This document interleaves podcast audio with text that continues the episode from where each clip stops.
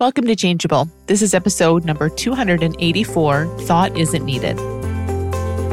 You're tuned in to Changeable with Dr. Amy Johnson. Changeable podcast is all about breaking habits, ending anxiety, and the ironic way change really works.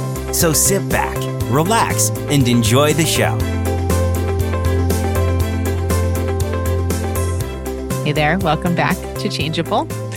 So, in this episode, I want to respond to um, something that I just see a lot, and I, I, I want to. I'd like to be kind of extreme with this because, um, because I think it helps this tendency of the mind to want to hold on to thought a little bit. So, let me back up for a second. What I see a lot is kind of what I just said like we get onto the fact that thought is very biased, that it isn't like the end all be all truth, um, that it is very just reflective and distorted by definition. Um, we get onto that, but there's, so I want to say some part of us, but the part is obvious. It's just more thought. It's just another thought that comes in and says, like, no, there's got to be something helpful in this. There had like like okay, fine, you know, 80%, 90%, even 95% of thought is not true, doesn't have to be um, called on, doesn't have to be referred back to quite as much as I do. Like we'll we'll get on board to some degree. But over and over and over, it's like there's just this the mind hanging on a little bit to yeah but we really do need thought right? Or but some of it but every once in a while a thought is true.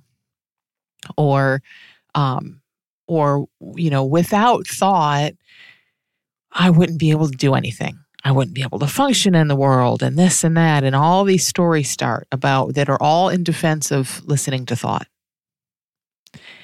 And okay, I get it. It looks that way. It feels that way.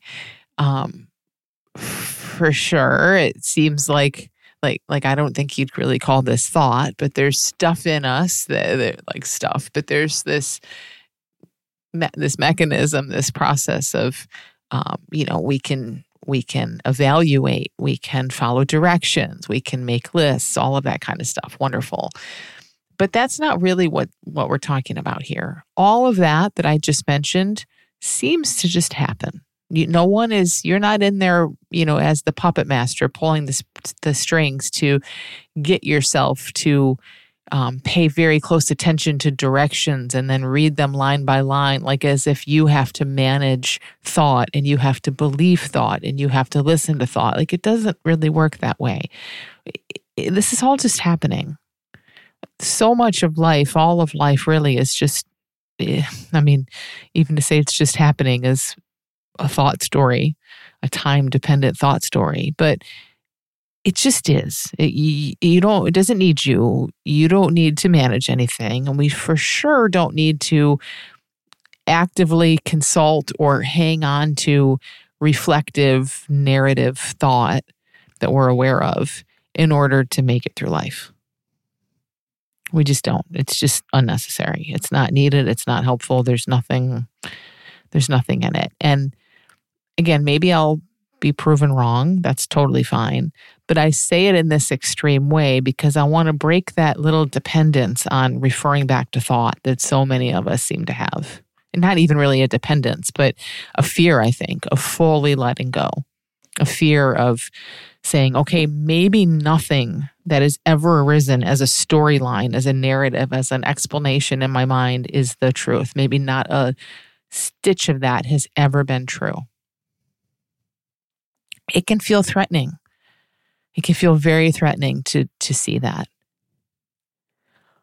We've been so addicted to this forever, for so, so long. We've been so really addicted, literally, like just hanging on the conversation, the narrative, the arguments, the circular arguments in our own head, the identities, the meaning, the interpretations. that's been the sea we've been swimming in forever. So, understandably, you know, to take this very extreme position and say, what if none of that has ever been true and none of it's necessary? None of it is needed for life. Whatever's needed for life just arises and does its own thing. We don't have to listen to anything, we don't have to believe anything, and we don't have to refer back to anything. None of that is needed. I think sometimes what happens there, which is really beautiful, but also can be very scary, is this sort of sense of this free fall. Like, wait, uh, like thought is the only thing I know. Even knowing that thought isn't true is another framework, another belief. Oh, I know that, you know, my thoughts aren't trustworthy. Well, I mean, that's just another belief we can cling to. So, really, like the question that we can ask ourselves is what do I think this is doing for me? Like, why? Why keep keep one foot in that camp? Like why why leave that door open that maybe some thought is necessary or important or that I need to listen to it? What is that doing for you? And maybe it's more helpful to ask it the other way. If you were to completely shut that door and consider that nothing that's ever shown up in your head is the truth or needed at all, you've been lived despite it forever and always will be, then what? Like, what does that bring up for you?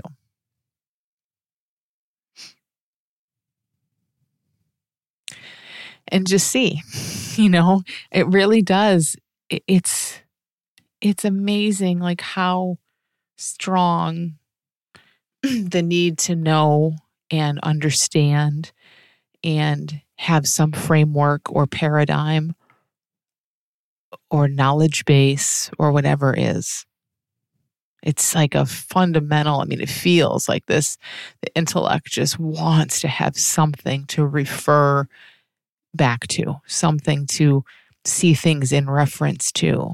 But you can see when I say it that way, I mean that is that is just what a mind does. It makes every, it splits everything up. It makes everything separate and then it looks at everything as if if, as if there are things out there that are separate from other things and it looks at all that relative to all the other things you know so it's like chop chop chop chop chop everything now is separate and chopped up and you can't chop up the whole. You can't have a super separate chopped up whole without all kinds of fear and judgment and better or worse, uh, it, just all of that. Me and you, like just just inherent in the chopping, of course, is going to be all of that fear and suffering. And you know, that's okay. Like we we live in that it looks in this in the dualistic way in the relative world it looks like a chopped up world but so so that's fine but you don't have to believe it you don't have to keep that door propped open that says well maybe it needs to be that way and maybe it maybe that's actually doing something for me like just experiment with what it would be like and, and i'm not suggesting you can just close the door but you could be open to that you can experiment with it you can just kind of inquire into it and play with it a little bit. What if I don't need anything? What if I what if nothing has any reference point? What if I absolutely don't know a thing? What if nothing is separate? Nothing is chopped? What if there actually is no safety in knowing? It really seems like there is. really seems like it. And even if you know there isn't, it still seems like it, usually, until that really falls away. I mean, it really feels like on some level, there is some safety in knowing something, anything. That's why, that's why people make up all kinds of beliefs. All kinds of beliefs are made up. And it's like when one framework isn't working, people will swing wildly to the other side Like when being a atheist is no longer bringing you the peace that you think it should, you'll become a born again Christian. Like it doesn't matter. We can swap belief sets and paradigms and frameworks like crazy. We do that very, very easily. Obviously, it doesn't make sense. I mean, you just totally switched worldviews, but it happens all the time because the mind just wants something. It doesn't really care. When you're suspicious that your partner is not who you thought they were, or I don't know, when whatever else might be happening in life, like the mind will create a reality around its suspicion because at least it knows. No, it's a horrible reality. It's made up, but at least it's something. So this happens all the time. But it's crazy to see, like, wow, look at that. So there's, it feels like there's such a sense of something graspable holdable, safe, secure in knowing something and believing in something. But to really look at that and and see all of that is just a coming, it's just like a ebbing and flowing of thought. It's just that forward motion, that that moving in consciousness where it kind of turns into some form that seems real, but then it vanishes. And it takes a lot of effort and energy for for those beliefs and frameworks really to be held onto and carried through time and defended. Oh my god the energy that goes into defending our beliefs. And and then just in having these frameworks and beliefs they get triggered constantly right? Someone disagrees or they question you or whatever and now you have all this other stuff coming up to feel and deal with. Because when we're holding on to something it's going to get threatened a lot. It's going to get triggered a lot and it's going to bring feel like it requires all of this energy to defend. And that that's true if it's a belief set or if it's an identity. That's the thing about identity too right? When you're a me man you're fragile and it takes a lot it's a lot of emotion going to come up around to me and a lot of defending that needs to happen so what if none of that has any real, real substance to it? What if it's all just a fold in consciousness where it seems like it takes some form? It feels, takes form as some energy that our mind will then give some arbitrary labels to. Um, but where's the form really? What even is it? Where's the reality to it when it comes and then it goes? And I know it doesn't feel like it comes and goes because our mind is so good at time and using thought as bait to keep us keep using these beliefs as bait to just keep us listening, keep us listening, keep us listening. Don't look away. Keep just listen to me. That's that's kind of like what the mind is constantly saying. Just stay here. Just stay here. Listen to me. Don't look away. Don't worry about anything else. Just stick with me. But we are starting to wake up to that in a really big way. And like I talked about this, I can't remember what episode it was, 270 something, um, when I talked about feeling your way through life. It's like, what if you just drop into sensation, drop into, and by sensation, I mean felt sense, but also sound, sight, like you seeing, hearing. You just drop into what is actually real what is actually real and present right this minute, out of concepts, out of imagination, out of thought, and just that's it. there's no there's no further direction. Um, even the dropping in is not really a direction. But let attention let attention move. Attention's constantly moving. You don't even have to move it. You don't have to put it anywhere. Let it naturally move down. That's what it seems to want to do. Let it naturally move down and inward or out to sensory i don't know these labels don't make any sense but but let it be let attention be somewhere other than in the narrative. And what will happen most likely is the narrative will get louder and your mind will tell you you can't do this and you have to listen to it and it'll tell you probably a lot of the things that I said in the beginning of this episode. Yeah, but some thought is true. Obviously, that one time I really needed that one thought. it came as an insight and you know, so it'll do everything it can to bait you back in, to get you back to listening to it, to stay in that addiction and that hypnosis. We're really just hypnotized. We're just hypnotized by a narrative that is pure imagination, pure reflection, pure distortion. But that's who we think we are. We're hypnotized by it. So the challenge here is to break that. And it's really not that hard. It is and it isn't. It's very simple, very simple. And the hypnosis can be strong, but seeing what's going on goes a really long way. And what goes even a longer way is being willing to just be in life without consulting thought all the time. And that doesn't mean that your mind is going to instantly fall quiet or that it will ever fall quiet. It just means it doesn't matter. It can do whatever it needs to do.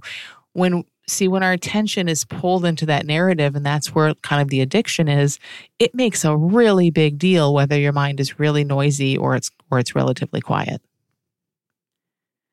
Like it matters a ton like oh my god my head's driving me crazy. My i have all these intrusive thoughts and it keeps spinning. Like when we're mind identified that's torture. That matters a lot. And then on the flip side of that when we're mind identified but your mind is pretty quiet it's like amazing. It's bliss. Oh my god it's so quiet in here. Where has this been my whole life? But when you're not so mind identified when we're not so addicted to that narrative it doesn't really matter. It's really just like um I think Adyashanti said this. I heard it from Angelo, um, but I think Adyashanti said it like with regard to just watching thought or just, you know, kind of a natural meditation.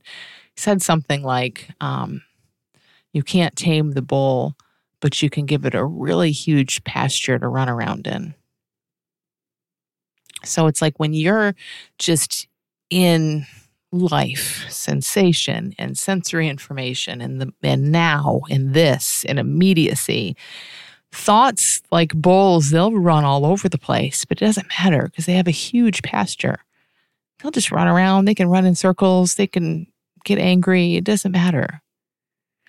But when you're in the pasture, when when we're like in that pasture with them, it really matters. It really seems to matter what those bulls are doing. So there's all these attempts to stop them or slow them down, or, and, and it just never works that way.